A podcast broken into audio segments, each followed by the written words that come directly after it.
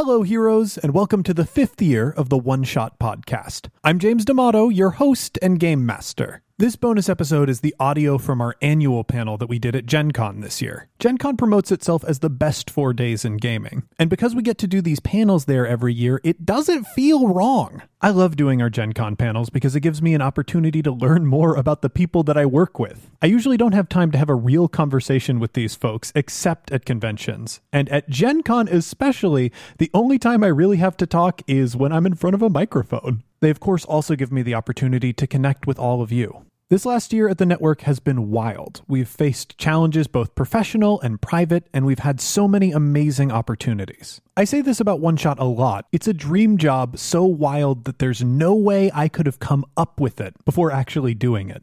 I'm extremely grateful for the opportunity to do this. I'm grateful not only to the people who support our network through Patreon, but the folks who download the show and listen every week. I'm grateful to the people that I get to collaborate with, who make such amazing shows that I listen to every week and I depend on to keep my sanity in these trying times. I'm grateful for the friends and family who have supported me to get to this point. The folks who, when I doubt myself, tell me to believe in what I'm doing and who I am. I'm grateful to the game designers who have created these things that have captured my imagination and passion, that have inspired me to share that passion with everyone who will listen to me. If you're listening to this, I'm grateful to you. Thank you for the last five years. They've meant more to me than I could ever express in words. I hope you all enjoy learning about some of the folks behind the shows on our network as much as I did when I asked them those questions. I also hope you're as excited about the changes to our Patreon as much as I am. I'll be talking about those changes more on upcoming episodes of One Shot, and we're going to be running a small Patreon drive in September, but if you're looking for that information, it's towards the end of the panel. With all that out of the way, let's get to the show. All right, hello, heroes.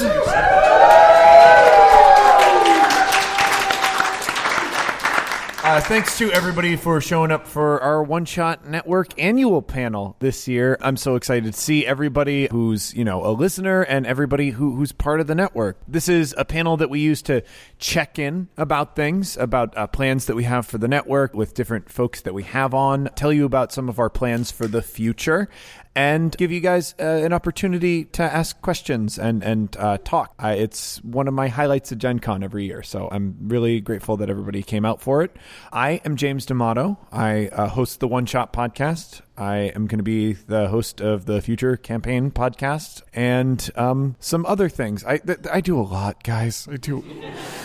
I, I work a lot, but we are here with a lot of really cool people. And the first one up with me, I'll give an opportunity to introduce himself. I'm very concerned that I probably should not be sitting here as as no one else from the network is. No, but no, no, no, no, no. You're fine, Jim. You're fine. Oh, this is the moment. This is this, this is this is where he finally gets me. Uh, but hello, everyone. My name is Jim McClure. I theoretically host the Talking Tabletop podcast on the One Shot Podcast Network, as well as, of course, I'm the owner of Third Act Publishing, and I do game design stuff. And as of two hours ago, it was finally publicly announced that I'm also lead designer for Roll Twenty, as they are now getting into the game design business, and that's what I've spent the last 12 months doing.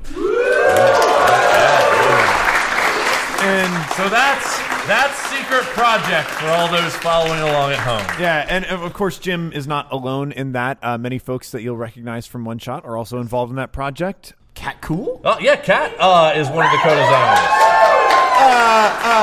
Darcy Ross. Darcy Ross. Uh, so, Jim, I, I think uh, what, what we really like to do is is show off to our, our listeners what's going on in your life and whatnot. And I, I think, really, I know the biggest thing you have been consumed by this design project. You've worked so hard on it.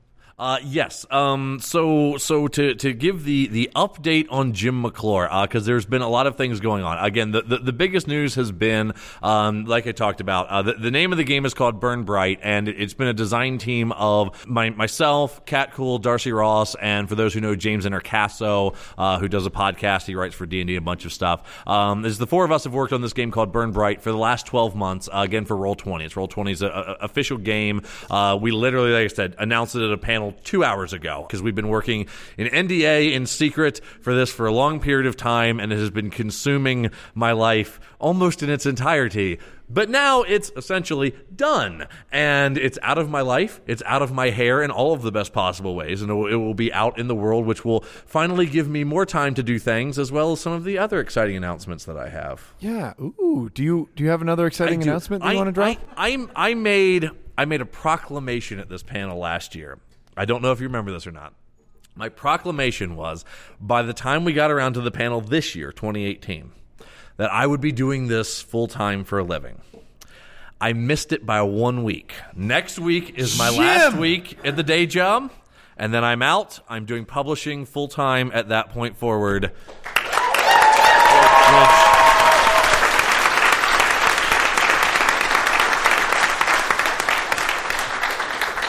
Thank you. Thank you very much. Uh, it, it does make me very, very excited, and uh, you know I can say wholeheartedly that that I would not be not only not be in this position, I wouldn't be anywhere close to being in this position if it wasn't for One Shot, our fans, James, you specifically, the things that you have done for me, and to be able to leave the, the corporate soul killing day job to do what I actually love to do feels so good. Uh, so that's that's the big news. And then together with that, y'all can stop pestering me on Twitter. Talking Tabletop will now be back now that the schedule is cleared, and you all can have your weekly tears. Yes. Man, I, I have so many different questions uh, to ask than I came in with. Uh, so, so Jim, I know that you and I share different philosophies on like the economic viability of leaving a day job. Uh, for me, I was looking for escape velocity and any excuse that I could use to get away. And I, I left. Meg, you can please sit. Please go sit. I'm here now. You can start. Oh boy.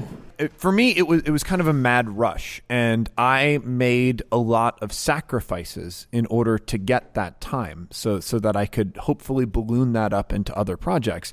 But uh, you have talked often about how your father sort of influenced your view on the world and how you very carefully uh, moved into things. So has has that changed or is this move uh, in line with that life philosophy Um, yeah, it's it's a little bit of both. Um, it, it- it's a little bit of of inspiration from people like yourself. Uh, for for those who don't know what I what I did do as a day job, it's it's the most boring thing you can imagine. I'm a consultant for the homeowners insurance industry. It's oh, it's as exciting as it sounds. Um, but nonstop through ride but together with that comes with a lot of caution, um, as that's what I was paid to do, uh, and I had a lot of caution in my life. And then I sort of talking with with many people again, seeing, seeing the example of of, of uh, James D'Amato and uh, wonderful other people with the network. It's they've all pretty much told me the same thing, which is once you finally take that scary step out on your own,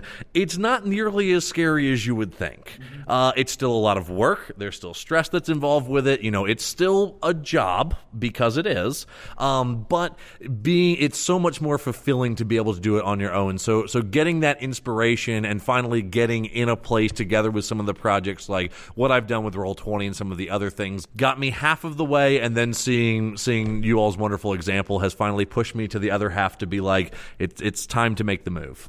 So uh, the the other question, which relates uh, more back to what I was originally going to be asking about, Burn Bright uh, is unique in a design project for you, I think, because it is not creator owned, um, which I think puts you in a position with it uh, that is more in line with what younger Jim might have thought being a game designer uh, was. So, does accomplishing this project, uh, seeing th- this other side of it, I mean, obviously it's a living game, so it's ongoing, but does this feel like more of an achievement uh, than something like Reflections or even something like Satanic Panic? Um, in, in a way, yes, because one of the things that I'm gonna, ah, damn, I'm gonna self indulge for a minute, and I hate doing that. That's what this is.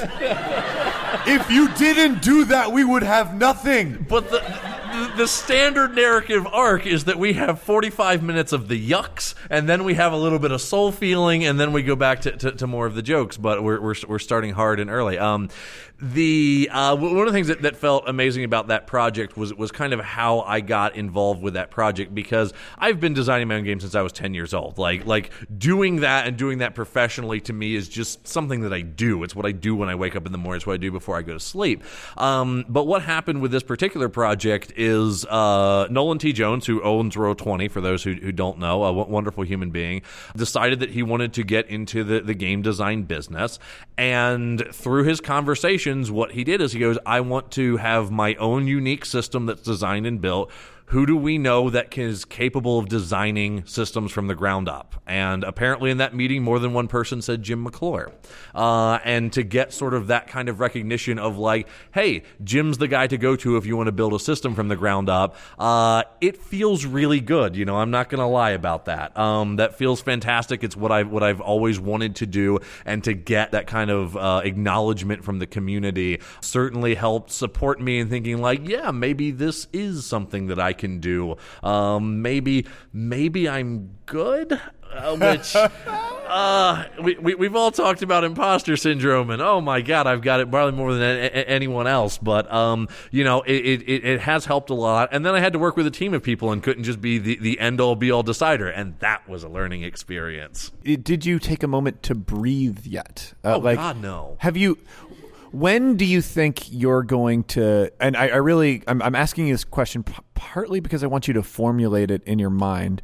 When do you think you're going to allow yourself to absorb your accomplishments? Like, because there are a lot of things that you've accomplished, and it doesn't stop your momentum to do that. And that's something that I needed to realize too. Uh, that, that was a challenge for me this year. Um, do you think you can? I'm not sure if I can. It, it, it's the the old adage of the marathon runner that comes in first. You know, as, as soon as he wins that race, his thought is not "I won the race." His thought is "How am I going to beat the next people at the next race?"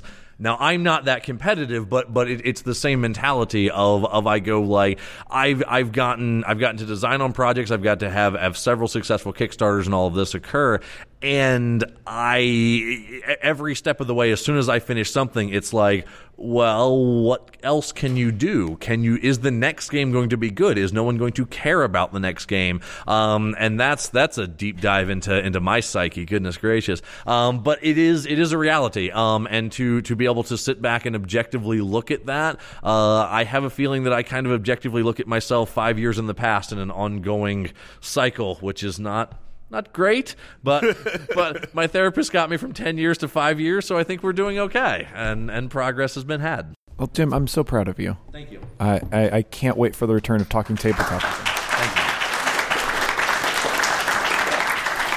you. We got another person at the table with us.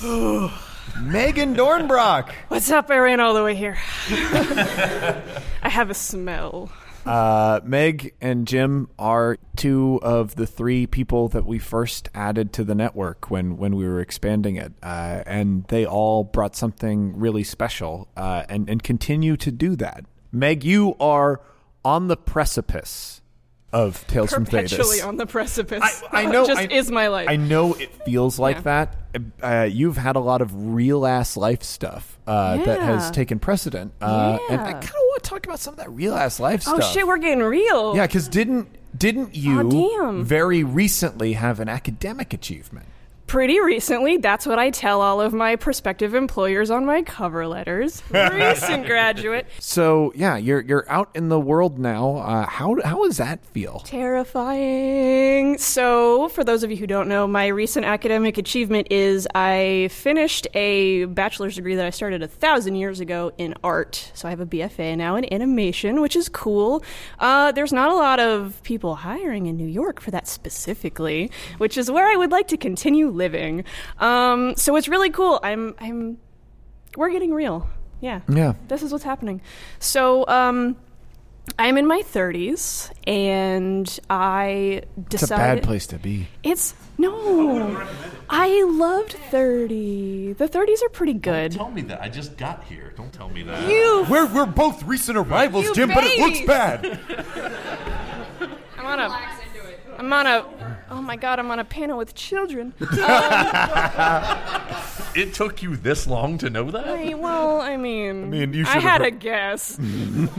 yeah, so um, art and animation is something that I have always really, really loved, but have had a lot of uh, self doubt about because I am also legally blind, and that is a thing that freaks me out. Um, is uh, rolling up into art class in college and saying, hey, guess what?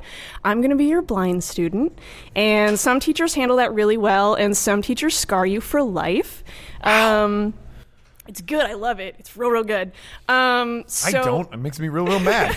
yeah. Well, you know, it's, just, this one's just me. So, um, I I talked myself out of art school for that reason, and also because uh, we did not have the money for that. Um, and I did some other things with my life, and it was pretty cool. I was a librarian for a little while. I did a bunch of tech support. I learned a bunch of things. And we found ourselves in New York, and I went, I still have a bunch of credits uh, from way back in the day. Why don't I just finish this degree? And I went, and I needed to do that at 30 instead of 19, because if I had done it at 19, I would have been a big dumb kid and not appreciated it.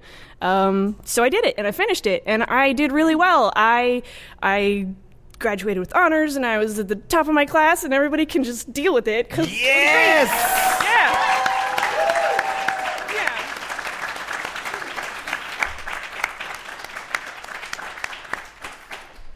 So that's a tremendous character arc that you've gone through.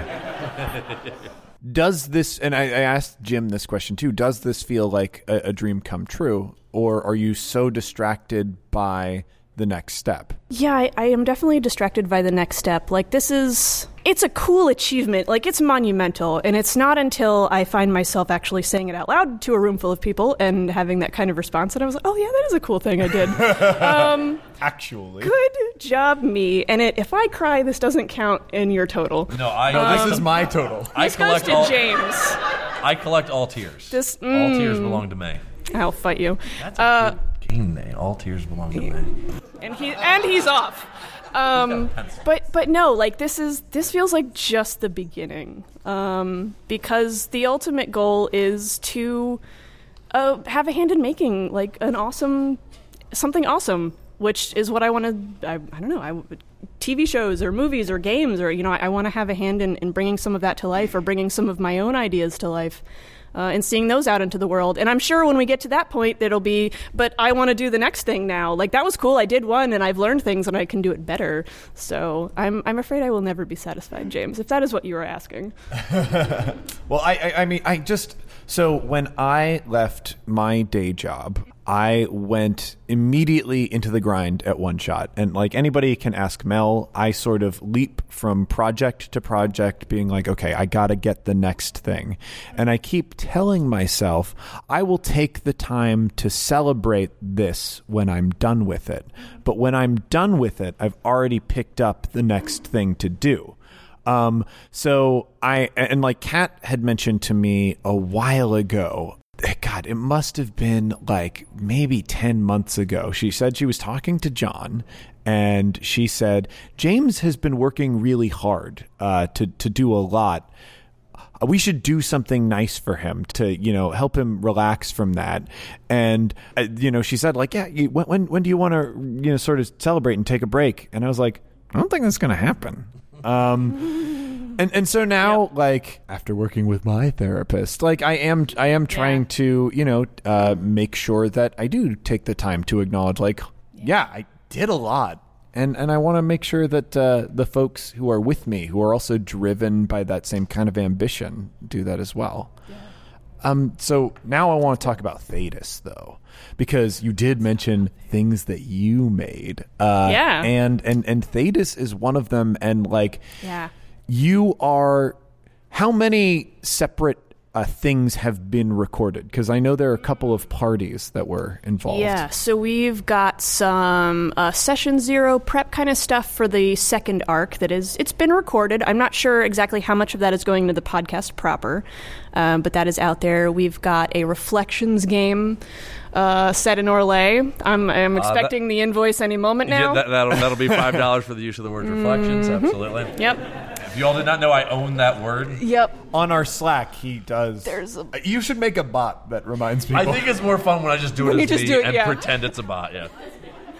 It's just Jim. No, I just manually every time it gets said, my ears twitch and I boy, it. he just knows. Um, so we've got that. We've got some some definitely off game stuff that's been recorded, and then we've got a good eight or ten episodes of a of a first arc worth of content recorded. I think. So Um, you, you like I mean, I said the precipice and I know you feel like you're always on the precipice, but like that is a wildly different position uh, than you were in when, you know, we first felt comfortable making the announcement of the show. Uh, and even you know when we we'd occasionally have check-ins being like you know what what's the status of the show Yeah. this is stuff is recorded you have an Oh, entire yeah. first arc Yeah, Like, buddy. you're really just deciding the structure of how you want to release these things now Um, and and that is something that we are going to have to work out because um, like we are there things are in editing and we're going to see exactly how many episodes this turns out to be. If it's um, scheduling has been a learning experience because of the way we're running Thetis it's a usually a new party every time. We've got different time zones to take into consideration and schedules and familiarity with whatever system we're using, kind of thing, and how often can they record. So um, it would be nice if we could just bounce one from from one arc right into the next one. If we could make this happen, there may have to be like a couple weeks in between to to catch everybody up. We'll see. And and then there's also uh, this might mean changes for modifier too. Sure, and uh, and astute listeners may have noticed that it hasn't been a solid every two weeks. We've missed a couple here and there because of life and recording and scheduling and editing and all that sort of thing. Um, modifier is still very near and dear to my heart, and I I made it clear I think at the beginning of this year that I wanted to kind of re-examine it and focus it more. Um, make sure we really were highlighting stuff that you've never heard of before. You know, we, we talk to a lot of big names, and it's very cool to hear those processes because I think it's important to know what's going on in the minds of designers that feel like they're out of our league, you know, that kind of thing, because they're just humans. They're just doing the same things we are. And I love getting that insight. But I also want to highlight like the amateurs and the hobbyists that are doing this stuff at, at home and they maybe haven't released it to anybody yet or they don't feel comfortable yet. And this is like this is the first time they've talked about it with anybody. And this is the you know this is them sharing their experience. So i, I want that too. So it's important to me to make sh- episodes of modifier that like we aren't just talking about the same thing again. Or we aren't just talking about the same thing you heard on the on the last podcast that came out this week because so and so's kickstarter is running you know? We, we i want to do I want to make sure these are important and they, they help Yeah, I mean th- that's one of the things that I've always loved about modifiers. It's such an inspirational show. I walk away from every episode going, I have more tools in my toolbox to to do something, and I'm I'm sure many of our listeners kind of feel that as well. Um, so I want to thank you both for sitting up here. We'll, we'll probably invite y'all back uh, in a bit, uh, but please, everybody, thank them. The next people that I would like to invite up are our newest contributors, uh, and that would be Amelia and Daniel. Uh, please come up here. Uh, yes. And what a way to meet. Um, wh- wherever you guys want to sit, it, it does not matter. I thought I was going to be up here with like 10 other people, and this is nerve wracking. Yeah, yeah. Uh, they do not make enough chairs, and uh, we do not have enough mics to make that work, but that's fine. Um, so I, I want to start uh, by having you, you guys just introduce yourselves um, and, and say what you're going to do. And then we're going to, I think, start in on Daniel because Daniel has to leave. Uh, I can, I've actually made it so I can stay the whole time. whoa! Okay. I'm, Okay. s- I'm supposed to be at another another thing, so but I, I said I'm gonna be late. I'm, I'm here to like represent my Asians, so like I'll stay the whole time. Excellent. Well, I think that that's a And that's great the name segue. of my show. Yeah, this is Daniel Kwan, and Asians Represent is going to be your show. Yeah, I'm, I'm co-hosting it with uh, another wonderful human being named Agatha. Uh, we're we're gonna release the first episode I think this month, um, and I have some really cool things planned. So let's uh, do a broad strokes uh, sort of review of, of what that show is going to be. So when we first started thinking about Asians represent, we were like, okay, so we can. I'm allowed to. I'm allowed to curse, right? Oh yeah, Okay. you can say So we were like- bastard and heck and oh, all the all the good what ones. the- No, no, you can you can say whatever. Fuck I yeah. I don't care. Um, so we were at, we were at a we were at a restaurant. We were talking. We were like, okay, we need to make a podcast about Asians in gaming.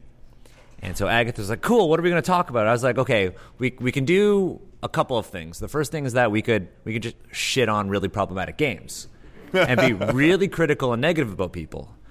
But then I thought, like, I feel like we could do more with that. And so Asians Represent is about being critical of problematic content. I saw a guy at this con, like an old white dude, like dressed in yellow face. Yeah. Still today. Still today. And I was walking around and I, I saw some books. I saw like a book and it was like Weapons, Armor, and Castles of the Orient. And it had a samurai on the cover. And I was like, and I, and I, and I looked and I was like, is, and I looked at the author's name and I was like, I didn't want to make any assumptions. I was like, is this person Asian? And the people were like, no. And I was like, okay, when was this published? I was like expecting, you know, decades ago, 2002. And I was like, oh, okay. So yes, the show will be about, you know, critiquing content like that. You know, L5R is coming out, like a new edition. I'm not going to wait in that FFG line. I'm going to wait until the core book comes out, and I'm going to read the whole thing before I make any judgments. But the show is also about like creating opportunities for Asian creators and uplifting Asian creators. And you don't have to be like big name creators. I'm certainly not a big game creator. I I have. Yeah.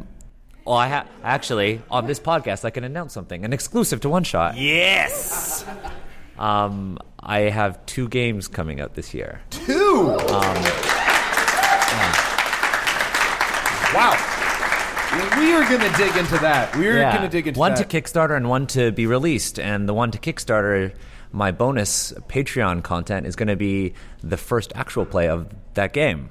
That's incredible. I am extremely excited. I can't wait until we record the one shot episode for this game. Uh, and we will talk about that, uh, I think, very shortly after this panel. But Asians represent. It's the show's about uplifting Asian creators and you know providing a space on like a really dope network for those voices that aren't in the gaming industry.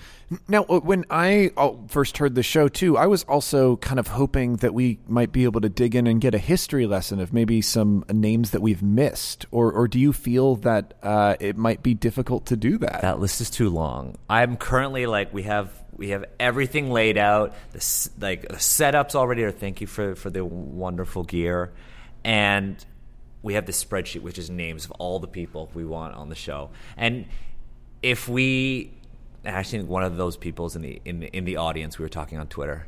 Um, holla, and. Uh, you know, we we created this really long spreadsheet. and We were like, okay, if we're gonna do like a monthly episode, that's that might not be enough. So we're, we're trying to sort it out, but there are too many names. I, I, you know, I think uh, what I always advise uh, people, especially like when they come to me with, oh, you know, our schedule, where we're going to do this monthly, we're going to do this biweekly, or we're going to do this weekly. It's like take the longest release schedule first. Yeah, we're doing it monthly. We'll see. I think you have an overwhelming number of things to talk about for this program. Yeah, So- yeah, and I, I don't want to like take up all the time. I've got a, a lot of Again, things in my this life. This is a long panel. I, I'm on. Okay, so speaking of like, congratulations on, on your academic achievement. It's it's amazing, and I uh, I really admire that. And I'm kind of on like also a weird trans- transitional phase in my life. Yeah. Um, so I have a bachelor's in a bachelor's of science in biological anthropology. So I studied forensic anthropology, primate evolution, and I have a master's in Japanese archaeology. And in November, I'm going to defend my PhD. Holy crap! It's thank you. Uh, but it's interesting because that's a world that I'm leaving actively. I'm an archaeologist by trade. Um, it's a world that I'm leaving because I don't feel fulfilled in it. For the lucrative world of game design. I know, I know. But I work in the lucrative world of educational gaming. You wouldn't be the. First I'm also Canadian, so I don't have to. My, my tuition's like nine thousand dollars So, a year. Yeah, it's not as. I can go to the doctors and just be like, "Bye, Doctor McLean," and leave, and don't not pull out my wallet. You, you you would definitely not be the first academic that we have uh, conspired to lure out of that life Oh, to, to this so world. It we was we so did easy. that to Darcy Ross, and currently I'm being glared at by Steve, who is also a PhD candidate. Uh, we'll get you. Um, Oh, it was so easy to get me out of that life. But uh, the, the other thing that I want to highlight, because I, I don't know how many people in the room uh, listen to backstory, but Daniel, you also have a fascinating like other element to your job of working with kids and Yeah. and involving games in that. so my like while I'm I submitted my the first draft of my dissertation months ago and I didn't hear anything. So like you, I kind of like I jumped from one thing to the next, and I submitted it and I was like, okay, I'm done with this. I'm going to get a full time job. and my my day job is as I have one of those like made up titles. It's biodiversity storyteller slash creative producer. Um, I, I work at the Royal Ontario Museum, and I work there as a teacher. I use RPGs uh, to teach kids history, science, and social skills. I've been doing that f- since 2011. I think I've taught definitely over a thousand teens how to play RPGs. Um, I run 24 campaigns a year um, with my really dedicated staff team. That's more than me, and that says a lot. and I run an organization called Level Up Gaming, and we help adults with autism develop their social skills through tabletop RPGs. We've been doing that for almost three years. And my storyteller job is right now I get really, really venomous spiders to kill things, and I videotape it. Oh boy. So none of that relates to archaeology. I, you know, I kind of feel like that was a subplot in an Indiana Jones book that, that must have been read as somebody videotaping venomous spiders killing their enemies. And So- I, I worked in Jordan, where Indiana Jones was filmed, The Last Crusade. That's Petra. That's extremely cool. I, I could talk to Daniel about his cool life and all of the cool things that he's doing for a long time, which I, I think demonstrates uh, why this person needs a podcast. Uh, and I, I think uh, the value of Asians represent sort of speaks for itself. And I, I am so excited that, that we might get it this month uh, because You will get it this month. I, I cannot wait to start listening to it. You will get it this month. Um, but I want to transition over to talking to Amelia. Amelia, uh, please introduce yourself to the crowd and uh, please tell them what show uh, you brought to the network this year. So I am Amelia Antrim. Um, my co-host Ryan, who could not be here because he just had a baby like last week. Um, I was like, thank you for. yes, right. Thank you for that baby that I didn't have. Um, I did that a while ago. I already have. two. Actually, yeah, if you could get some of those congratulations, take them. You know, Yes, why not? right. Yes. Um, so we host a show called Character Creation Cast. Um, I like to think of it kind of like probably what would happen before one shot. So we go through systems and discuss the process of building characters and how that kind of informs what the gameplay is going to be like, the different things that you can do, and then um, have a discussion on what that looks like in the game and we try to talk to designers and stuff too about like kind of their creative process and things. Um, we had alex on the show to talk about Starcrossed which i'm still like so excited about. Um, but we kind of just look at the process from beginning to end of character creation because we thought that that was like the best part of playing a game was just making people Yeah, that, I mean, and that's fascinating. Uh, and like, I, I th- the story of how we brought your show onto our network, I, I think, is very funny because uh, I was talking to Alex at I believe Metatopia, and we were just talking uh, shop talk, like talking promotion and and how you promote things, um, and like what she was doing to tour Starcrossed around to different folks. And she mentioned that one of the shows that she did was uh, this character creation cast thing, though the show that wasn't even out yet.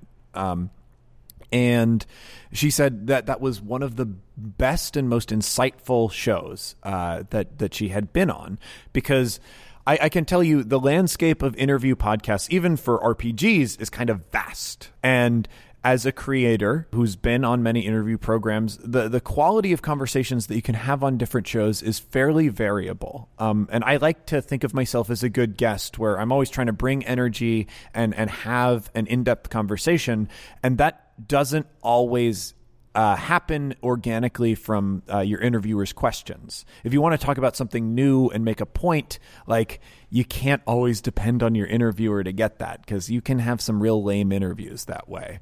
And Alex highlighted the fact that Character Creation Cast was so vastly different from that experience and, and that it actually taught her new things about, you know, like solidifying ideas that, that she had put in the game and hadn't given words to. Oh, I'm like not gonna cry in front of everybody. like, not gonna do it. And I was like, I get those tears. Yes. you know, you're They're fueled all by me. them. like- Although it's they go to Alex, I think, like- for this one. Um, uh, but for I was like, who are these people? How have I not heard of this show before? because it Um, wasn't out yet. because it wasn't out yet. and I watched it like a hawk. And I uh, sort of have weird feelings about taking shows from other networks. I, I don't want to do it. it. There was a weird overlap with Jim McClure and the RPG Academy, who who are good friends of ours. And I like to think everybody in uh, the podcasting community, the games community, who is not a racist or a bigot of any kind, is our friend. You know, and I, I don't want to do anything that would you know disparage another network or, or, or take something from them or, damage a relationship with the creator. Uh, but I wanted this fucking show so goddamn bad. Uh, so I was like, well, you know, and Alex reminded me, James, this is just my word. You need to listen to it. And I was like, you're right, you're right. So I listened to the first episode, um, uh, and I, I did really like it. And I, you know, I, I heard how talented you both were and the potential for the show. And then I heard at the end of the show, oh, we're part of such and such network. And I'm like, well, damn it okay, that's fine. I sort of like let it sit in my feed and like I'll return to this like at a later date, whatever. I'll wait for Alex's episodes. Um, and Alex's episodes came on and I listened to them and you know everything that she said was true. Like like this is all really insightful and like it's now it's not just her episodes, it, it's the first episodes that I listened to. And the show at the end called itself an independent production. Yes. Uh, which to me, I'm like, oh, that's interesting.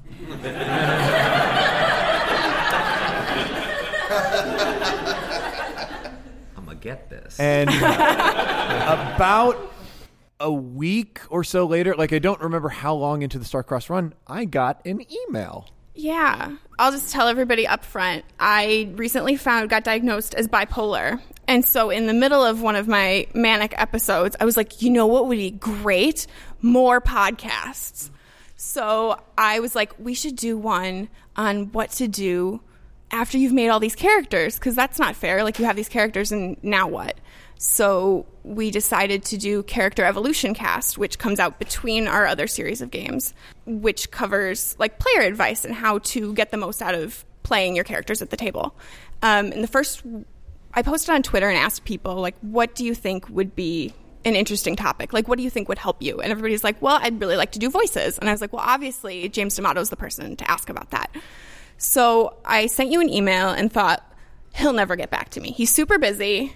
Like he'll true. right, he'll never get back to me. It's fine. And I was like, and if he does get back to me, it'll be like, sorry, I'm too busy.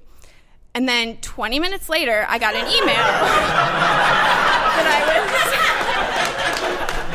thirsty. So like I was emotionally unprepared for that. I, and I, I, to be fair, I, I, I was so mean to you guys in that because I knew exactly how emotionally unprepared you were to receive an email like that. And he's like, this. Wh- when I receive emails, the longer an email is, the more important I, I understand like uh, the relationship this person has to our content or, or to us. And I usually like if you send me a super long email, I am probably going to answer that one first. So I knew when these folks were asking me to be on their show, they did not think I would go on their show because they sent this long email Was it trying that long? to I don't remember it justify being that to me long. I mean, it wasn't three sentences. Hey, the, the, when I sent an email to Chris Sims, I said, "Hey, do you want to be on my dumb podcast?" That was the fucking sentence that I sent to him. And uh, you know, your your email to me like explained your show. Uh, like you, you justified everything that you were doing and, and why you wanted to have me on it. So I was like, they don't think I'm going to be able to say yes to this, and I am about to send them an email asking them to be a part of our network. Yes. Yeah. At the right, like at the bottom of the email, it was like, "Oh yeah, I'd love to do your show." Also, I noticed that you said that you were an independent production, and I'd be interested in, and which at first I was like, "Oh, that means he listened not only to my show, but all the way to the end of my show. He listened to the whole thing." So I was like, I know that he's like not lying about it. Um, and so we like made a trip down to. Well, the other part of that too is that like after I got that email, I had to leave work. I was like, I can't emotionally handle this. I have to go home. So like I like screamed in the hallway, and the I think the only other person that was there was like one of my best friends. And she's like, "What's wrong?" And I was like. And so, like, she's like, "You should go home," you know. so I, yeah, I was so excited about it, and I'm glad that it worked out the way that it did. Um, like we were with a network for a while, and it just it didn't work out. Like I don't want to badmouth anybody or anything like Yeah, that. yeah, we but, don't- we don't need to talk about um, Yeah, it didn't work out, and so like this was like way better than I th- like thought that it would because I thought you would not answer my email. Well, no, I, I'm I'm I'm so glad to have both of you, and I I think that like the fact that you came up with the character evolution cast idea, like it shows how you sort of are invested in your concept and want to innovate things, and like that's the sort of energy that I I want folks to bring to the network, and and that I know our audience like likes to pick up on. Um, Well, and it's a thing that I'm passionate about because I'm not a GM. And so doing something that is specifically geared toward players was really important to me because I don't like there's so much I say this in the show all the time too. There's so much advice for GMs out there. And there's not a lot for players because it's sort of expected that like you're not in charge and so players just show up and everything happens and that's not the case at all. And so it's really important to have something that was like geared toward people like me who don't necessarily like to run games or haven't really done that very much. I, I, it's it's like you know when you think of it, the majority of the games community is, is players. You know, and it's not people GMing. Um, and I, I'm certain, I am certain there is a large number of non GMs in our audience, and I, I think. While I love GMing and, and I think it is an important role, uh, I do think they are overcredited a lot in in uh, things like we, we don't need to worship them and give them pizza. Uh, I can't wait. I can't wait to have that conversation.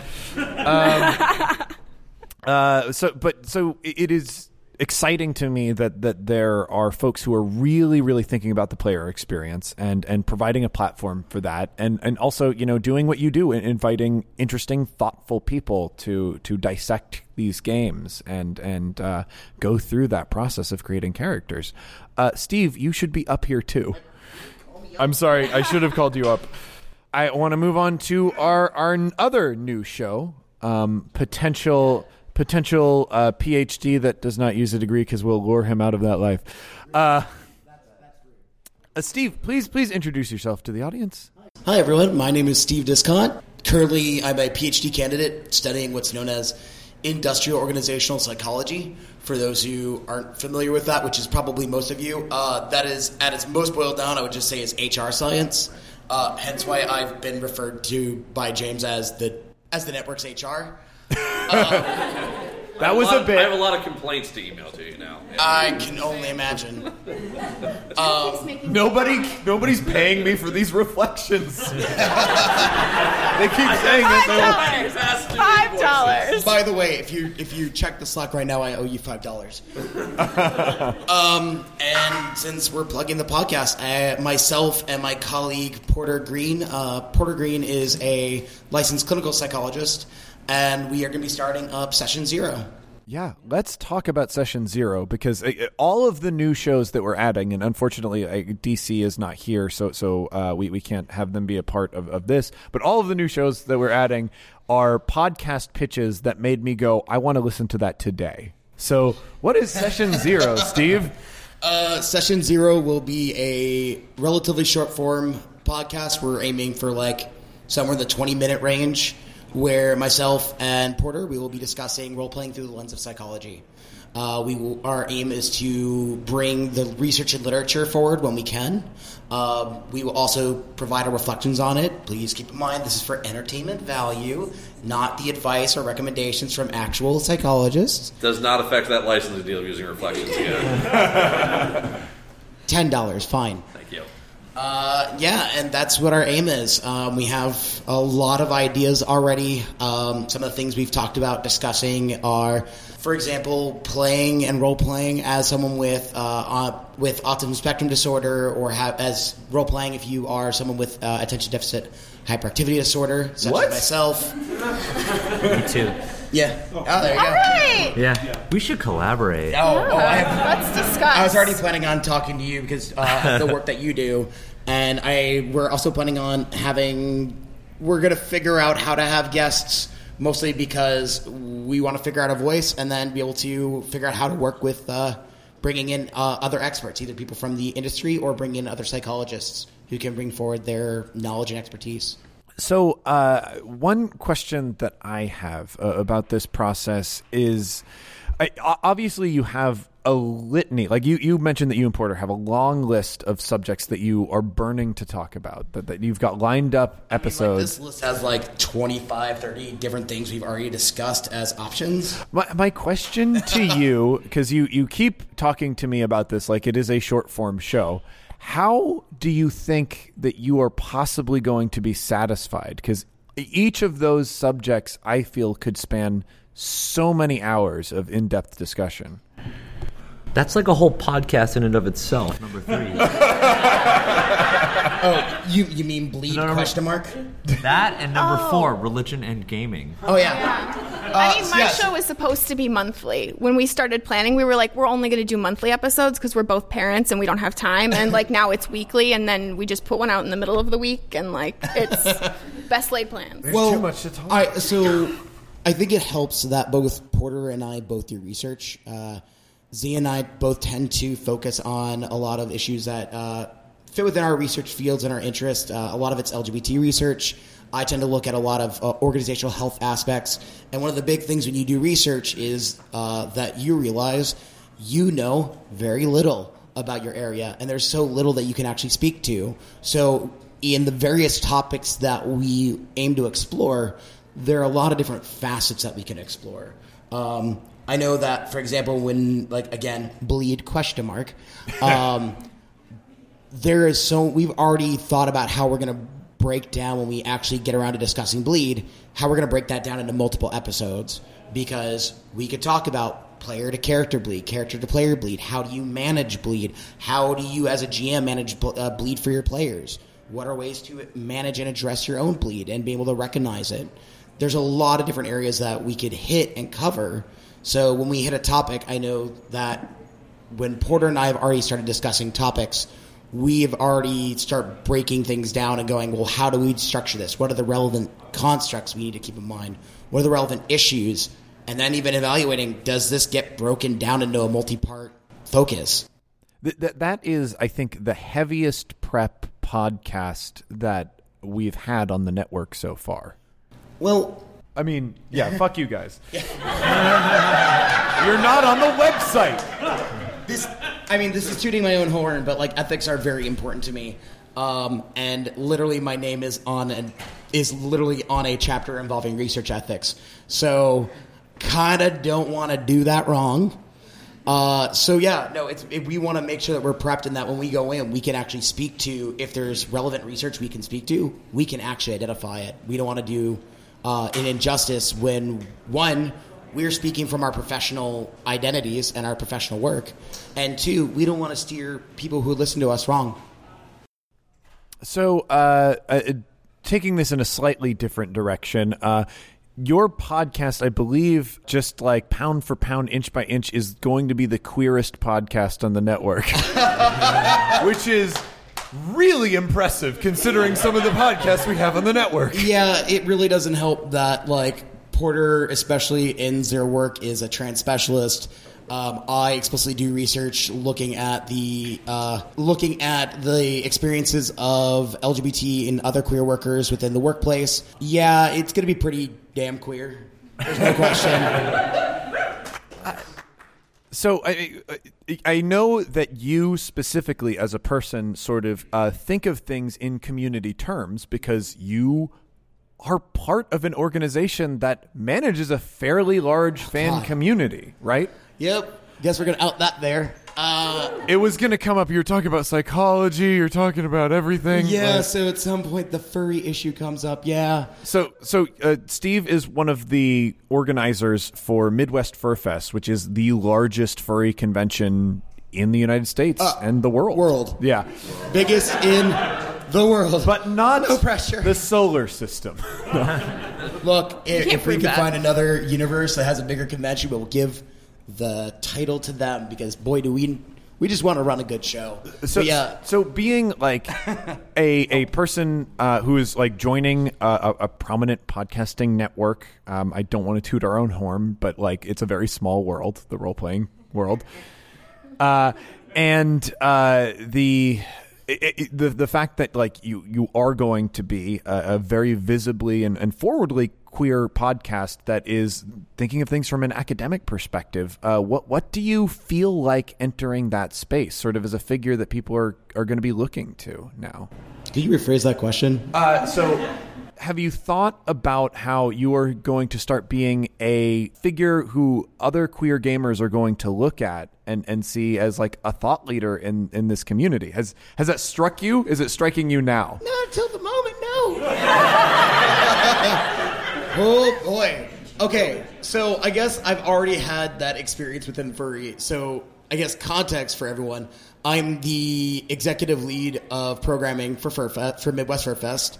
Uh, so if you go to the convention or if you have any interest in, you know, you look at a convention like here at Gen Con and you have a lot of programming, I'm one of the people who helps make sure things get approved, that they end up in the rooms that they're going to be, making sure that the people who are running the panels are qualified to run their panels. You know, we don't want someone running a psychology panel who doesn't have a degree in psychology. That's another story. So, at least within that scene, especially what I've dealt with in furries, it's been it's always been a weird mental adjustment because recognizing that people look to you the things that you say and they hold it with value and they hold it with respect. Boy, did I not consider that I would be moving into that sphere within uh, for queer gamers.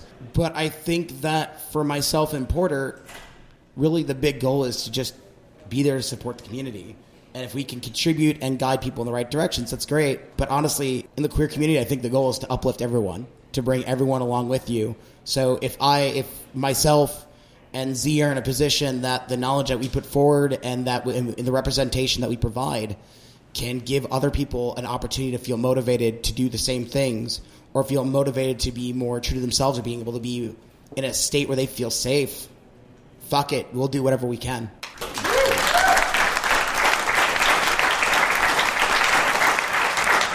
I I think on that note, I, I would like to thank uh, you three for joining me here again. We might see these folks again, um, but I need to invite the redheaded stepchild of the network up, up to the stage. Reflections. They're not even on the website. The people that only I like.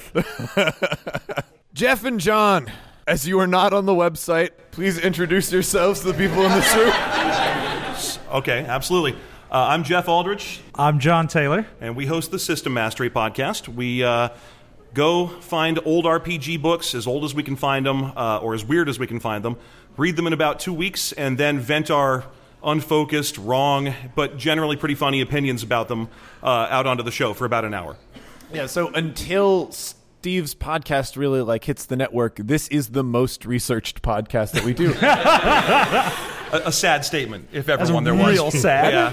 because I think you are one of those that also talks about not researching things too Yeah. Oh, yeah. often. Uh, we, we don't do any supplementary research surrounding the books that we read. Yeah, we really want whatever the book we read to stand on its own because that's anyone who buys the book is going to have that. Not many people who go out and get some RPG book are like, all right, well, now it's time for me to research everything about it on the internet. We uh, we run into the constant pro- we would have run into the constant problem of people pointing out that uh, if we hadn't just read the third DMG for this book, then the whole thing would come together and make sense. So for us, a lot of it comes down to a book needs to stand on its own merits. Uh, that first player's handbook needs to sell. The- I don't want to talk to a second salesman. Right. Essentially, when it comes to an RPG, I want to be sold right away. And it's amazing how often you stumble across books that actually have advertisements for future books printed right in the page. There's so many of those, and then the books never come into existence. It's wonderful. it's uh, we get we see that about as often as we get questions from people who have podcasts that don't like exist yet, where they're like, they're like, "I have a great idea. Can I be on your network?" And we're like, "We don't have a network." so, so We don't have a network. No one. We're not in a network. I'm sorry. yeah. As you can see, we're not on the website for Yeah. any network. So, So, actually, we have a couple of big announcements to do as well. Um, First of all, we've been a part of the uh, One Shot Network now for a year and a half. Uh, we joined in uh, March of last year, around March 1st, and we were super excited to get involved. Uh, as James mentioned right at the top of the hour uh, of our discussion here, uh, he's the only person on the network who likes us or tolerates us in any way. oh yeah, pretty much everyone who is set up here just hates us. We're just so, being heavily protected uh, by the boss, and that's the way we stay in focus. Uh, we were the only ones here who were begging him to get into the network. Uh, we operate out of, and it's true. I sent him a bunch of emails. I was like, "Can we please be in your network?" Although I'm gonna say, as you were saying before, they were really just three sentences Yeah, long. yeah, yeah. Because we've never listened to any of your Hey, content. listen to our dumb podcast. I think was what we said specifically. so I was sending a bunch of emails. We the reason we wanted to do it is just because we had felt disconnected from the podcast and the RPG community for a long time. Uh, our show started kind of at random. Uh, I started it because, or I suggested we start it rather.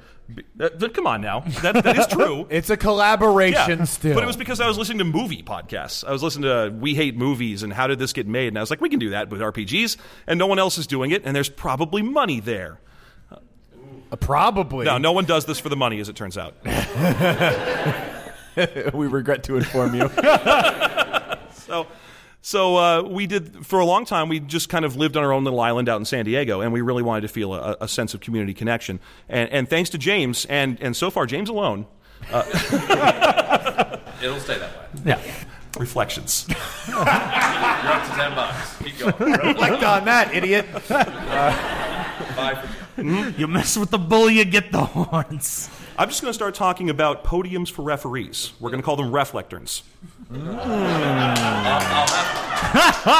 have to check with my lawyer. And that kind of hot punsmanship is what you're missing if you're not listening to this show. That hot, hot content. We actually, our big announcement was from a few weeks ago. We partnered with Erika Chappell, uh, who you probably heard about her Flying Circus Kickstarter, and it was just a real lucky break that uh, she's a fan of ours. We had no idea. Uh, she made a joke about how uh, if we weren't going to turn our dumb Blimpleggers idea into a real RPG, she'd just have to fake it. And we said, well, why don't you just make our thing? You can have all the names, it's fine. And so for us, we're, we're super excited that our first kind of system mastery branded thing, uh, the Blimpleggers Flying Circus RPG, will be coming out in as soon as she's ready with it. Yeah.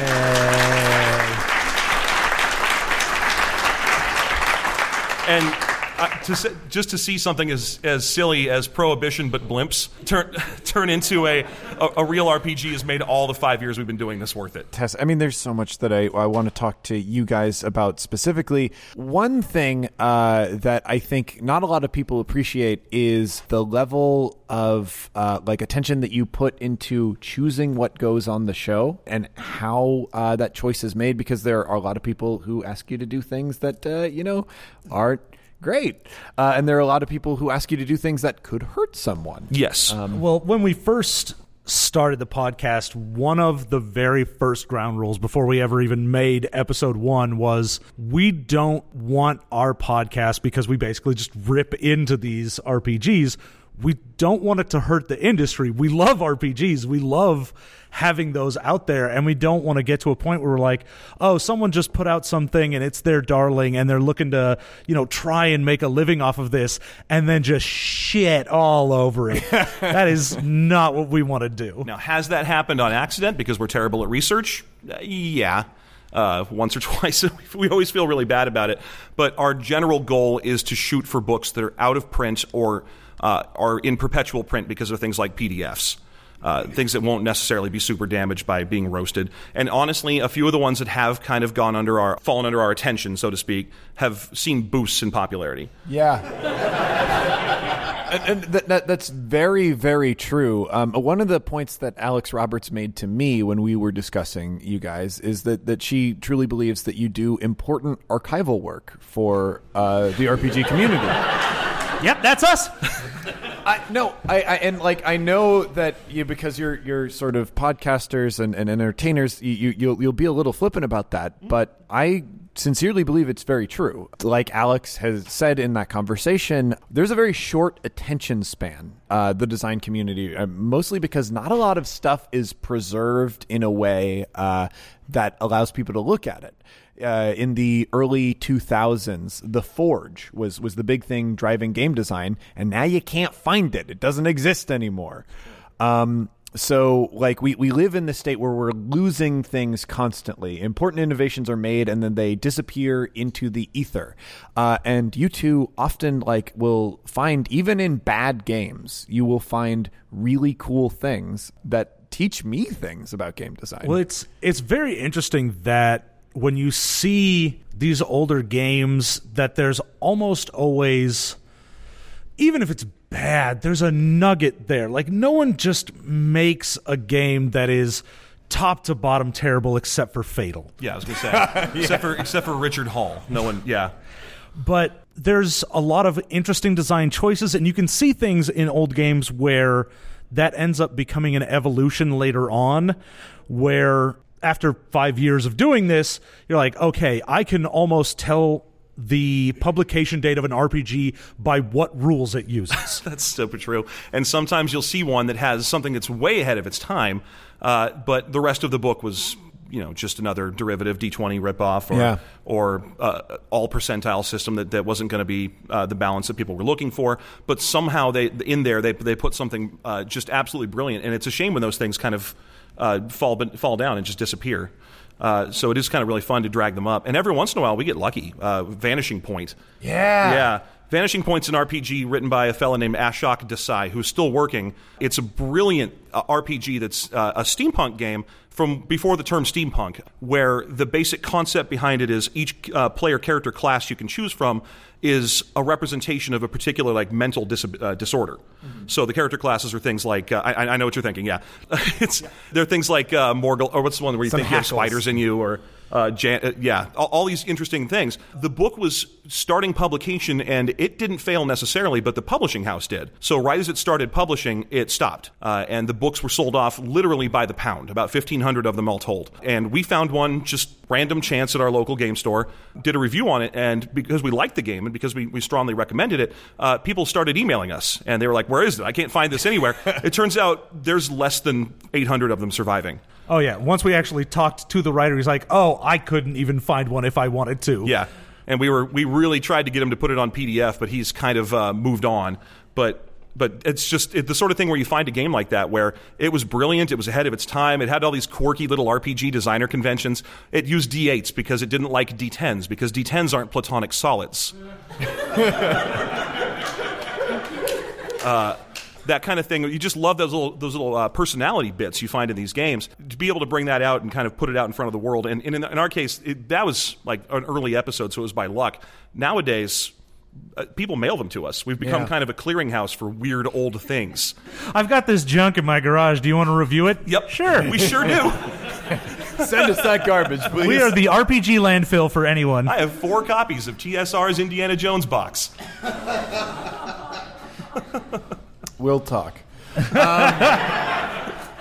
so, uh, I mean, it's not just cool big podcast things happening with you guys, though, either, is it? Because Jef, Oh yeah, you're yeah. you're a friggin' father now. I am, a, I am, I am regretting coming here more and more, just a little bit every day, even though I've been having the time of my life because there's a three month old daughter at home, and uh,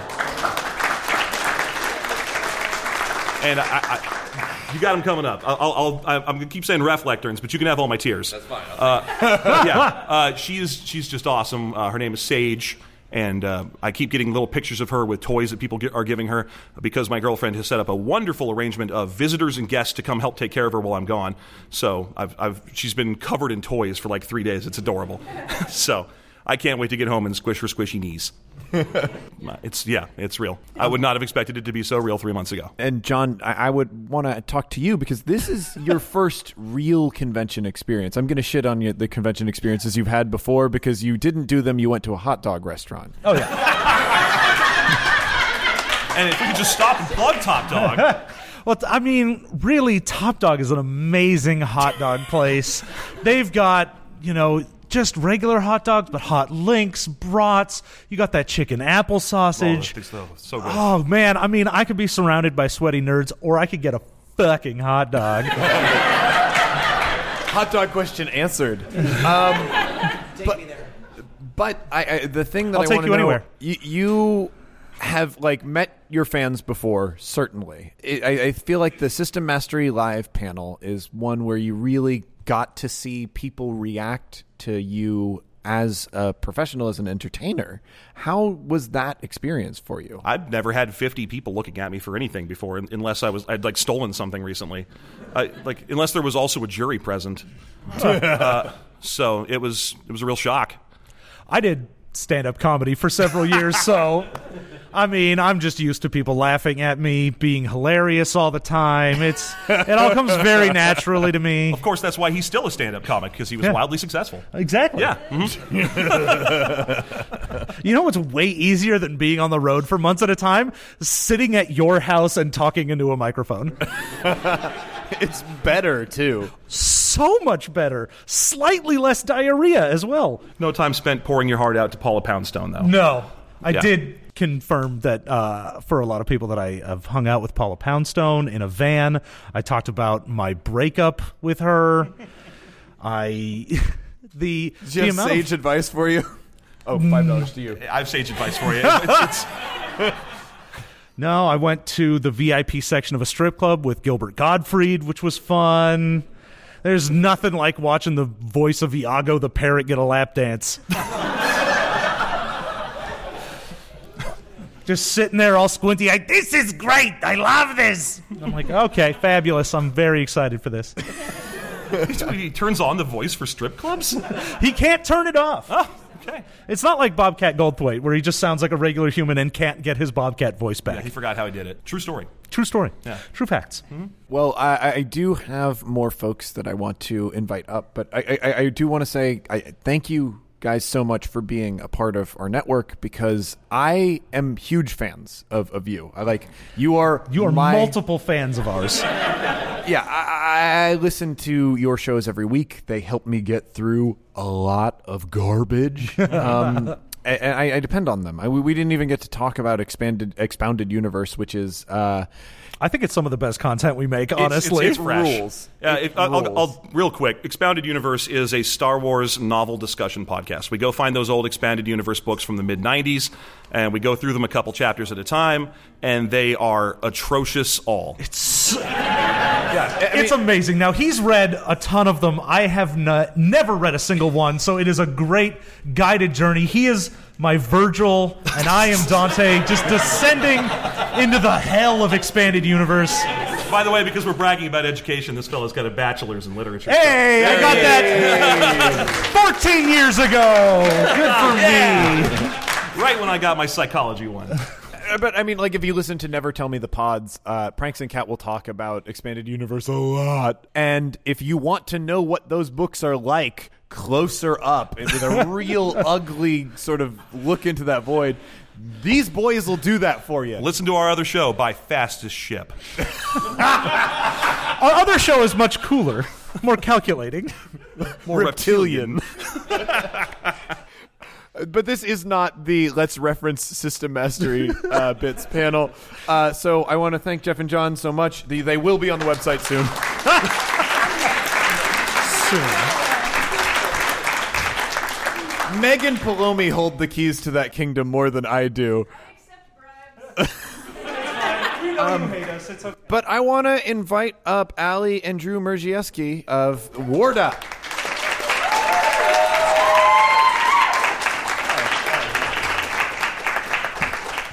Drew, a human male. Hi. Aly, are- is it, it's not an Afridi. What are you? No, I'm a Johnny today. Okay. Johnny or the air fae of Warda.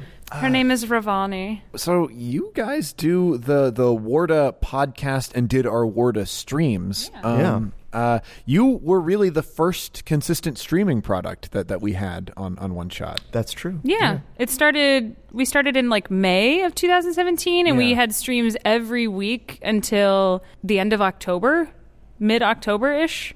It was wild. a, a tremendously like hardworking team and crew. I, I, I don't think the podcasts that we do. I put a lot of work into our podcasts. The streams that we do are always at least twice as complicated. Uh, there, there's so much more work, and like you always want to do more with them, and, and the barriers are always money and time, and and they can just take and take and take. Thank God we have Steve's husband Joe. uh, Honestly, as Joe. part of our team. Joe. Man is a But saint. y'all, y'all are from a pre-Jovian era. Yes. Yeah, yeah. Yeah. It was a dark time before Joe. But Warda, Warda is also sort of in a transitional period. Uh, we're we're going to be getting some more glimpses soon. I think. Yeah. Um, for for those who don't know, let, let's give them the elevator pitch for Warda, which I'm sure you guys have been speed training. Um, Oh yeah. yeah. So Definitely. Warda is an original fantasy setting that Drew and I created together. Uh, we created it for the intention of writing fiction in it. We didn't realize that we were going to start a game and then do a live stream with the network and then a podcast and now original RPG mechanics. Like it's just grown exponentially in a very short amount of time and it's been very exciting. Warda is uh, an Edwardian setting, so 19 teens aesthetic, uh, very Downton Abbey, but it has the intrigue and backstabbing of Game of Thrones. And then there's also a lot of elements of Agatha Christie kind of thrown in there. So there's mystery, there's romance, there's high stakes, there's social uh, conflict. Murder and yeah. death. and, Yeah. and social conflict and social commentary. Social commentary. Tons of social comment. When we created the world, we were like, yeah, we'll put this, this, this, and this in here. And then 2016 happened, and we went, oh, a lot of that is Yeah. um okay. I think the thing that I find most interesting about the city, um, you, you've set up this city as like the only place. Like Mm-hmm. they will not acknowledge anywhere outside of this. Uh, which uh, Amengrad. Amengrad, yeah. Amengrad. City of Amen. There's nothing outside the wall, James. Nothing. Yes, Nothing. And, and at they're they're they're propaganda posters that that all say that. And uh, what I like about it, Warda as a role playing setting is it forces you to be in a place that you just want to destroy, Yeah. brick by Yeah. brick. It's it's a it's a fishbowl. It's a pressurized fishbowl of people that uh, and conflicting people, conflicting ideologies that are like, we want to get out of here. It's scarce resources, but everything is a utopia. but Everything it all is, works. Everything Like, is fine. it- it's worked this way very well for several thousand years, and the Fae kind of just outlast the humans. They just live longer than the humans, so nothing really ever changes because every time the humans start a revolution, they just die off before they get any ground with to, to it. me, it, just it, it feels uh, very prescient uh, that you've set up a setting that is uh, a dystopia that it insists it's a utopia, which feels very fucking real Yeah. right now. I always see Warda. I, I, you guys mentioned Agatha Christie. Uh, you, you mentioned sort of Game of Thrones and, and and whatnot. But to me, Warda is a noir. You know, Oh, yeah. it, it, There's it is- definite noir it- it aspects. feels so desperate in that way. I, I'm very curious because we're about to enter like y- your new thing. Like after we get glimpses, uh, you're, we're going to be getting your new campaign. Have you given any thought to be like, what's the next thing? Because uh, you, you just did a revolution story. Um, before that was like your detective story entry point into the universe. Glimpses explored different things. What is rolling around in your minds? You don't need to commit to anything. I just want to know, like, there's got to be something tugging on your heartstrings. so, So- no, no, you please, please, please. Um, so like you said, the first Curiosities was kind of like a detective story. It was fun, like murder mystery, like running all over town, looking at clues, investigating people. It's very noir. Um, we had a detective. We, it was yeah, it was very noir, yeah. And then we had Glimpses, which is a set, like an anthology of short stories with different characters and different storylines. We got to see humans doing their thing in the, the shipping district. We got to see Fae doing their upper crust thing and comedy of manners. solving stuff, yeah. mysteries and nodding their heads at some things and shaking their heads I at made others. Them Jeeves and Wooster thing. Yeah, it was good. It was it was really good. It was beautiful. And then the main campaign that we're currently about to wrap up is called Winds of Change. And like you said, it's a revolution story. It's the beginning of a really big change to the city and the structure and the people. And it's, it all kind of comes to a head in this finale that's going to come out here in the next month or two, which I would like to say we recorded that game right before we left oh, this is a Chicago. good story. Yeah. Um, we recorded that game right before we left Chicago with our original cast, and we all sat around the table looking at each other as this ending came about, crying, feeling things, really being like, wow, what an amazing story that we had no idea was going to happen this way. We moved to Florida. I finally get to a chance when I can sit down and start looking at that audio to edit it, and it's dead. Corrupted, like completely. All four hours of it irretrievable. just I have never had a panic attack like that before. I don't recommend it. But after I calmed down, we came up with a really great plan. And what we have spent the last couple of months working on, in addition to trying to hammer out some basic uh, original mechanics for our game, is Drew scripted an audio drama. So the finale for Winds of Change is a fully scripted, fully produced, soundscaped audio drama performance with a full cast, including a lot of people from the network, including former guest stars on the live stream, including former players in the Warda world. So we brought everybody back who's ever done a voice for us. And including two people who were behind the scenes for some of those live streams and put them in front of a microphone and we recorded all of their lines and that's my next project. So this this nightmare situation led to you guys acting on a crazy idea that I hear people float around a lot and that's oh we should we should turn our game into a novel. We should oh, turn our game into an animation series. We should turn our game into a scripted audio drama. That happened to you by necessity Yeah, yeah. what has been the transmedia process for you there like like like taking this thing that was an improvisational like performance and being like well we got to beat it out we, we got to script it we got to hit those high notes that we hit at the table in the moment It was a thing. It was a thing sitting down, and it's like the the ending of it was uh, roughly 100 and, 120, 130 pages worth of dialogue, uh, dialogue and descriptions and narration uh, to finally finish it out. And it was it was surreal to sit down and remember everything that happened and remember the high points, remember the good things, and remember the things that actually didn't work. The things that I was like, oh man, if I had been a better DM, I would have been able to change that, or um, yeah, it just worked out differently that time. And to sit there and go, you know, what would be really great if we did this instead, and to make it a more cohesive story. And I think that's the dream that everybody has is like, well, we'll do our games and then we'll make them better in post. We and got to uh, do that. It's not easy. S- But you happen to be uh, an experienced scriptwriter. Thank He, you. he, Yeah. you are. I mean, Drew writes ex- excellent dialogue, but he um, he did scripts for when we performed and worked at the Bristol Renaissance Fair for several years. Uh, Drew did a lot of scripts. For, believe it or not these two worked at a The renaissance, Renaissance fair. Fair. Yeah. Secrets out.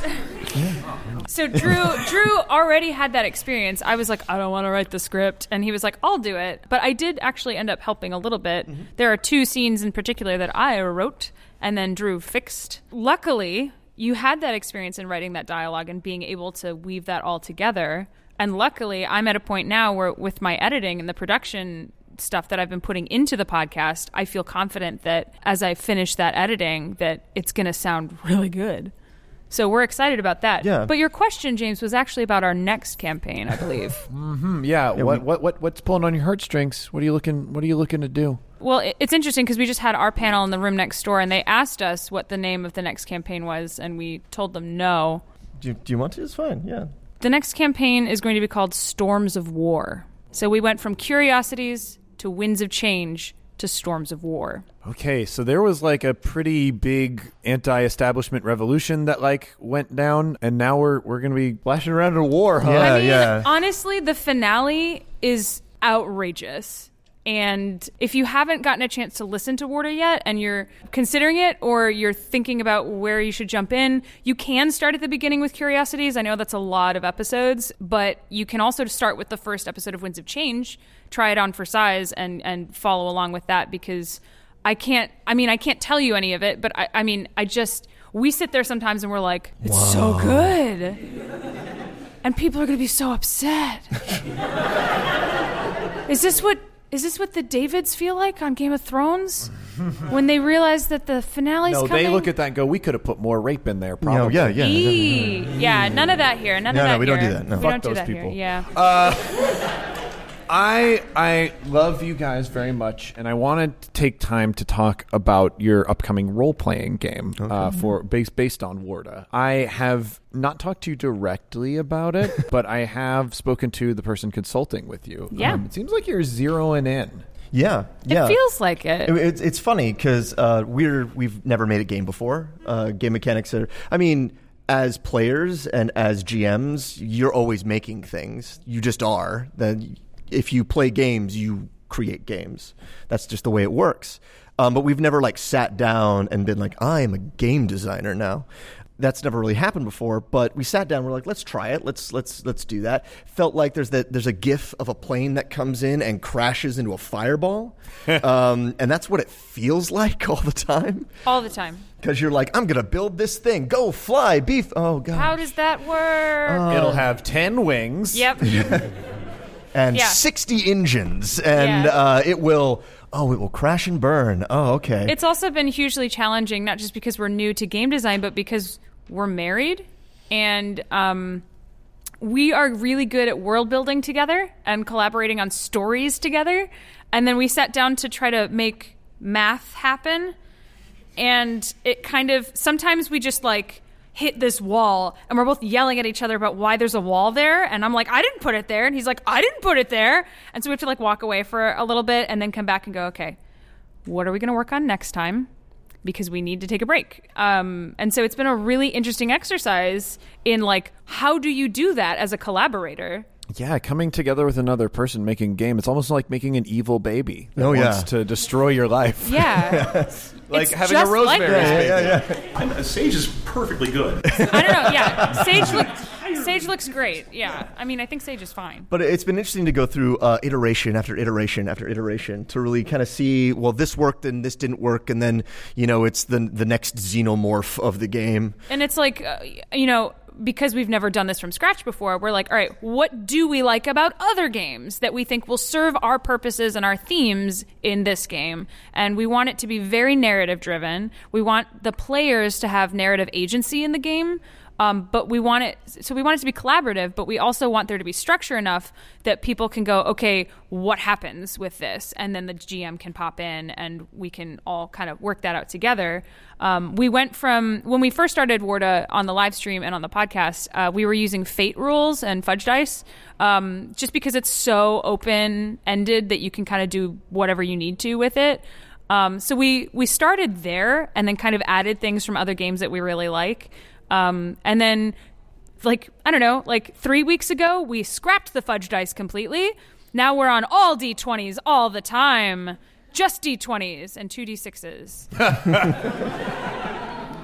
it's wild. Um, so it's been a huge exercise too in like letting go of stuff that wasn't working or was confusing and being like, cool, let's do it again, do it again, do it again, delete, do it again, you know, to move forward. It's a process. It's just the way it goes. Just, Yeah. just like all things. Yeah. Um, It's hard. well, I, I'm- I'm not going to kick you guys off the stage, but I do need to make announcements uh, that are network relative uh, uh, announcements before we jump into audience questions. Let's clap for Warda really quick.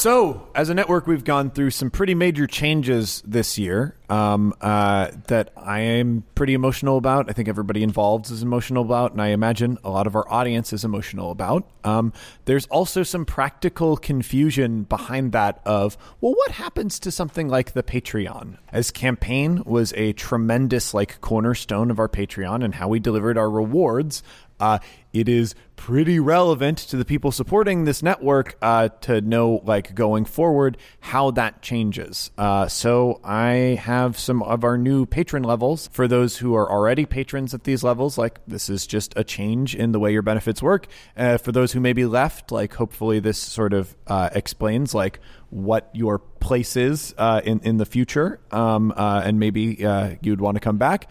And for those who just aren't there yet, hopefully this will tip you over. Uh, so the new campaign uh, is going to be based on the Genesys system. We've invited Tyler Davis and Liz Anderson to join Johnny O'Mara and JPC to be in the cast of campaign. And the setting that we've chosen is an original one that, that we all made together based on uh, the music of the Decemberists. Uh, We put together a universe that is based on trying to tell an anti colonial story. If you listen to the Decemberists, there's a lot of strife in that world. And like you can see uh, the fingerprints of colonialism and capitalism all over the many tragedies uh, that run throughout uh, those songs. The idea that Johnny and JPC wanted from me originally, before I added all the social commentary stuff, was they wanted to be sky pirates. So took that and, and in the decemberists like nothing makes me think of nautical adventure uh, or, or you know like nautical life more than the decemberists because you know they're always singing about some sad sailor who's dying a terrible death or doing terrible things. Um, we, we made a world that is like a little bit post apocalyptic. We got to like the golden age of like whaling. And then there was an apocalypse uh, that destroyed all of those horrible predatory nations that were, you know, preying upon things. We've set up a thing that allows ships to fly around. And like that's how commerce works these days. There are still companies out there that are relatively powerful and predatory. And that's going to be like the main threat of the universe. But a big part of the overarching story is well, how do we pick up from here? What do we do next that is not those things that was that were you know made our lives so miserable before. Um, so with that in mind uh, at our $10 level we're, we've got uh, the mailbag for our ship. And it's going to work very similar to the dear minox but there's one change as well because our ship is not a small vessel that you know can barely fit the number of people that we've shoved onto it it's a large like galleon ship staffed by dozens of crew. So you are going to be able to write a letter uh, that would be like a business proposition or, or an inquiry uh, from somebody in the universe. But you can also send me a three sentence description of someone applying to join the crew. Uh, the crew will evaluate that character. I will play that character. And they may indeed join the crew uh, you will see them on future episodes uh, if they make it uh, as part of the crew. Uh, you probably will see them die as well. because they will also be the most expendable uh, members of that cast of characters that we have. That that is at the ten dollar level. It, it works very similar to Dear Minoc. It's you can set a deeper fingerprint though uh, on the world and whatnot. Uh, the next thing is the $15 level. Uh, traditionally, this has been the dice level. Uh, I don't think the dice have been enough. And also, it's always presents us with a huge logistical challenge. Also, you know, before Kat left, she started doing the holiday card. So this is our gifts and book club level now, where we will still send dice. We will still send like a holiday card to our $15 backers, but we're also going to be sending free PDFs of role playing games to this level. And the first game that we've negotiated, uh, the, the deal is finalized. It just needs to mechanically be set in place after Gen Con because everybody involved is super busy, uh, is Pasión de las Pasiones. Uh, so everybody at the $15 level gets that game for free. You, you get the ash can of that game. You will see what it's like before you play it, and we'll be looking around. Uh, some of them will be games that you've heard on the show. Uh, some of them will be games by designers that you've heard on the show. It will be a way uh, for you as a community to discover new things, and you know all you have to do is support our network to do that and it's very much in the spirit of what I want One Shot to be. I want One Shot to inspire people to to go out there and play new games. And you know, this is me doing that in a very direct way of shoving games in your hands. Um, for for you to capitalize on. The twenty five dollar level is is pretty much staying the same uh, right now. We also are going to be reviving uh, First Watch though. Like I'm going to try and get Kat to come back occasionally, but I feel like uh, First Watch, like the spirit of First Watch, is that you're getting to you know sit on that conversation around the fire. So First Watch is going to incorporate everyone on the network. There will be a rotating guest slot with me, and we'll just sort of talk about our lives and, and our aspirations and like the cool things that we found. And then we're going to talk about monsters and how we can make them more interesting, uh, just like uh, we did with Kat. And you, uh, as $25 backers, will be able to send us questions. So if you want gaming advice uh, from the people of the RPG shows that like you listen to, you will be able to get it there. The other thing is I am trying to revive what you might call critical success, but it's a Patreon exclusive thing. I think you guys already got the first one that I'm doing, uh, and I will be doing that at every opportunity I have. I think monthly is about what I have uh, the spoons for. So that's a slight change to the uh, $25 level. Next up, we got to talk about Patreon Drive. It's how I live and it's how we bring you all this content. And I understand like a huge change like Kat leaving the network is is going to, you know, ruffle some confidence in people, but we sort of want to build up to where we were so we can continue to grow the network and add even more shows and, uh, you know, pursue our goal of making games more accessible and inclusive. Uh, so, a thing that I already announced at the campaign panel, but I can announce again here, is that Binbon and Jubna are going to return. There's going to be another Binbon and Jubna series. In fact, we've recorded the first three hours of that series already and you will get it once you've unlocked it through our Patreon drive. I am still figuring out the numbers on that one, but it will be uh, getting one hour of the story at a time uh, until like you've completed out the full story, sort of building us back to where we used to be. Now, the milestones after that are ones that I'm really excited about. After Binbon and Jubna has like completed, the next goal after that will be Binbon and Jubna hit the public feed. The idea being that, you know, you guys sort of got together, got the episodes there. But I appreciate that there are folks, uh, especially now, who are not able to be Patreon backers. And I, I, want them to have access to that content. So I think there are a lot of people in our audience who feel the same way. Uh, Steve, I think, put it best like, you know, I, I, queer culture uh, feels a lot like the, the, the fan culture that we have around One Shot is we're all here to lift each other up and help each other. So Binbon and Jubna will go public uh, once you complete after that. The next is at $8,500. Like if we manage to hit that level, campaign will be able to be a weekly show again.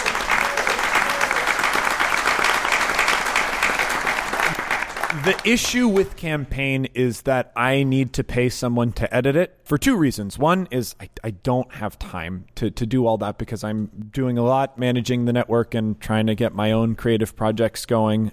It's, it's weird that I said it that way. Campaign still doesn't feel like mine. But the other issue is there are better editors than me, like in the world. I think, like, you know, you listen to Neo Scum, Casey Tony puts a lot more effort and there's a lot more skill there than I have. So I want to pay somebody to do it who can do a better job than I would be able to. I'm at $8,500. Like, not only am I going to be able to afford to do that, I'm going to be able to afford to do that to deliver four episodes a month. I want campaign to be back on a weekly storyline. JPC and Johnny want that. Liz and Tyler are excited about that. So if we can get there, I want to make it happen.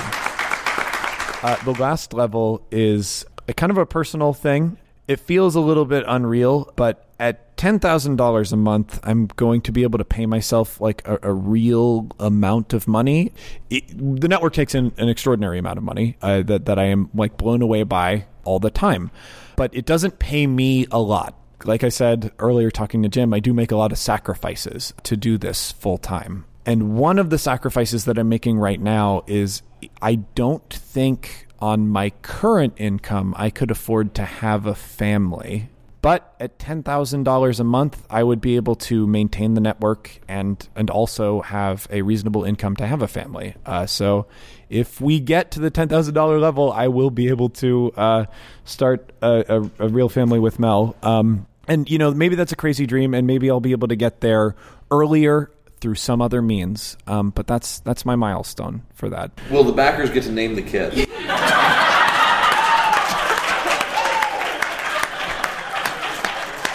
i'm so happy i'm so happy to announce to you jim absolutely goddamn not they don't have to go by middle names jim i had tears over here thanks for taking care of me clearing them up so, with that, with all of that, we still have time left in this panel. Do we have any listener questions? I will answer any questions that I can answer, and if I can't answer them, I will tell you. Yeah. Oh, yes. Oh, yes. Of course. Uh, so DC uh, Dungeon Commander without the E and the ER on Twitter is going to be joining our network with a new podcast called In Theory, which is an in-depth theory discussion show. I, I think we hit a little bit of this with our interview programs, but that's really focused on the person. It's focused on them and their personal philosophy, and not so much on like the nitty gritty of game design. So honestly, I really like DC's threads on Twitter. I like DC's design work and Mutants of the Night. So I went to DC and I was like, you are a really smart person who's saying a lot of really like interesting and important things. Would you like a podcast on our network? We'll do whatever you want. And and DC DC thought about it and said, you know, I want to talk about design. And so that's the show that DC is going to be doing. It's going to start out monthly. I can already feel like in my conversations with them, so many ideas. There's no way 12 episodes a year is going to satisfy them. But but, but we'll, we'll see. We'll see. I I'm very excited about this because design conversations, like again, they always leave me feeling inspired. Like I can go out and and take on new challenges. So I'm excited for DC's show, and I, I hope to be able to talk with them soon. The next convention I think that we're going to be at together is, is Big Bad Con, so we'll see. Do we have other questions? And you can ask questions of anybody on the network. We will just make them come up here. Yeah, uh, bits are allowed. Hey, first your curse. Uh, the- Second, uh, you mentioned uh, yesterday at the campaign that you were thinking of doing like pilots for uh, like other genres. Oh yeah. as well. Sure, sure. I can give you a, a preview of those. Um, so the first uh, thing that we're doing is is this Decemberist pirate story. I have no idea how long uh, the first arc is going to be. I'm anticipating around 10 episodes is going to do it but but we'll see we also talked about doing a game of uh, blades in the dark and doing it real hard. The idea being, I would have Blades in the Dark on one shot uh, with a crew of thieves as just like a regular one shot episode. We'd do that. And then the campaign crew would be in the same version of Doskvol, and they would have their own crew. And these groups will compete um, and sort of play them off of each other uh, in a territory battle and war. And not only that, but I was thinking of incorporating other smaller groups as well throughout. So we could have sort of a larger one shot network game of Blades in the Dark going. Uh, like I, I do see the idea of like Jef and Jon being kingpins of their own part of the city and like telling me Definite D'Onofrio thing going on. Yes, uh, telling me who they want to target and whatnot. So, so that is is something that I'm uh, excited about. There's also, uh, I think, a burning desire in that crew to just play some D and D at some point. So we'd have to figure out, like, you know, what does our version of D and D look like? What would we want to do with that? Would it just be the Dungeon Dome? I, I don't know. That's really up to the rest of them. The other idea that Tyler Davis fucking brilliant performer Tyler Davis throughout there is Adventure Train. The idea is that you're on a train and each room is like a different universe. It was a fascinating thing to me and like I don't know how we would do it, but like it was something that everybody got very excited about. So I think we'll see what the next thing is like once we once we, we first we want to wrap up this story and, it, and it's like this arc of this story. And it might be a thing where you guys come to us and just tell us we really love the skyjacks universe. We, we want to stay there. And that that would be great but i will find ways to touch on these other things as well. I believe the gentleman in a brown shirt uh, had a question. Um, since James won't let uh, the backers name his future child, could some of the other hosts on the network maybe throw out some names? Yeah. Well, I think Reflections D'Amato has.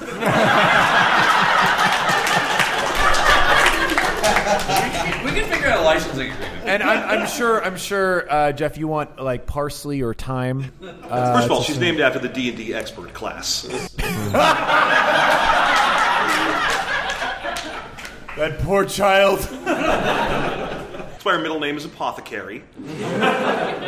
Do we have other questions? We do still have time for more inquiries. Like these panels are an opportunity. I've got looser lips here than I ever will have on Twitter about our upcoming projects because I get ultimate editing privileges over this. So I could give you some real secrets about campaign right now. If you want them, you just got to ask the right questions. Question here. The question was, what are the teams going to be for Dungeon Dome Season 2? Yes. So Dungeon Dome Season 2, I picture being early next year. I think it is going to be the lead up to the relaunch of the Dungeon Dome uh, card game Kickstarter again when I actually have time to deal with it. It is going to be a traditional bracketed tournament. There are no fixed matches. There may be uh, matches that are lightly like influenced or weighted one way or the other, but it's all a shoot, which means in order to do that, we need to have lots of different teams of competitors to do that. So, like Darcy Ross is, is going to get involved. Uh, Alex Manich, I'm going to be pulling him into it. There are going to be uh, so many people, and also we're going to have a bigger focus, I think, on Aly and Liz, uh, the murder. Uh, I, I really want them to figure more prominently into this season. So, I'm tremendously excited about that. But that will be early next year. I am hopefully going to make it a big thing in March and just make it a weird parody of March Madness. Yeah, yeah, yeah, bracketed contest. And your fan brackets are going to be extremely important. Any other questions? Oh, we got a question. We got a question from Jef. This uh, this Sky Pirates game. This is the first I'm hearing of it. Uh, are you married to not having blimps in there? Uh, so, so it, it's funny that you mentioned that the, the, the ships are kind of blimps, but also not. The the the They're legally distinct. They are legally distinct. The the principle behind them is similar to uh, a hot air balloon style ship, but they work because of a material called feather weave uh, that becomes lighter than air when it's heated up. So you are not being pulled up by the hot air, but the hot air is allowing the sail to pull you into the sky. So it's not blimps, but will there be a blimp leggers versus skyjacks in the dungeon dome? Absolutely. Oh, yeah. I, I don't think our sad, desperate, starving sailors are going to fare very well against your giant magical superheroes, but we'll see. So, with that, I think eight minutes left in the panel. I want to tell y'all, as always, I kind of want to end these panels on a note of extraordinary gratitude. Everyone in this audience, even if I do not know your faces, I'm sure I know a lot of your Twitter icons. And in some extremely hard times, not even just related to like the network, but related to life in general. It's weird for me. Twitter is my self care because all of you are there talking to me. There's a lot of horrible news out there as well, but it makes it bearable just to know that you're out there with me. There are so many times it makes me hard to imagine a life wi- without knowing you guys, even in the small amounts that I do. So I, I really do appreciate you. Thank you for listening to our shows. We are going to make more of them. They're going to be bigger and better, and all of that is going to make this world of gaming a better place to be.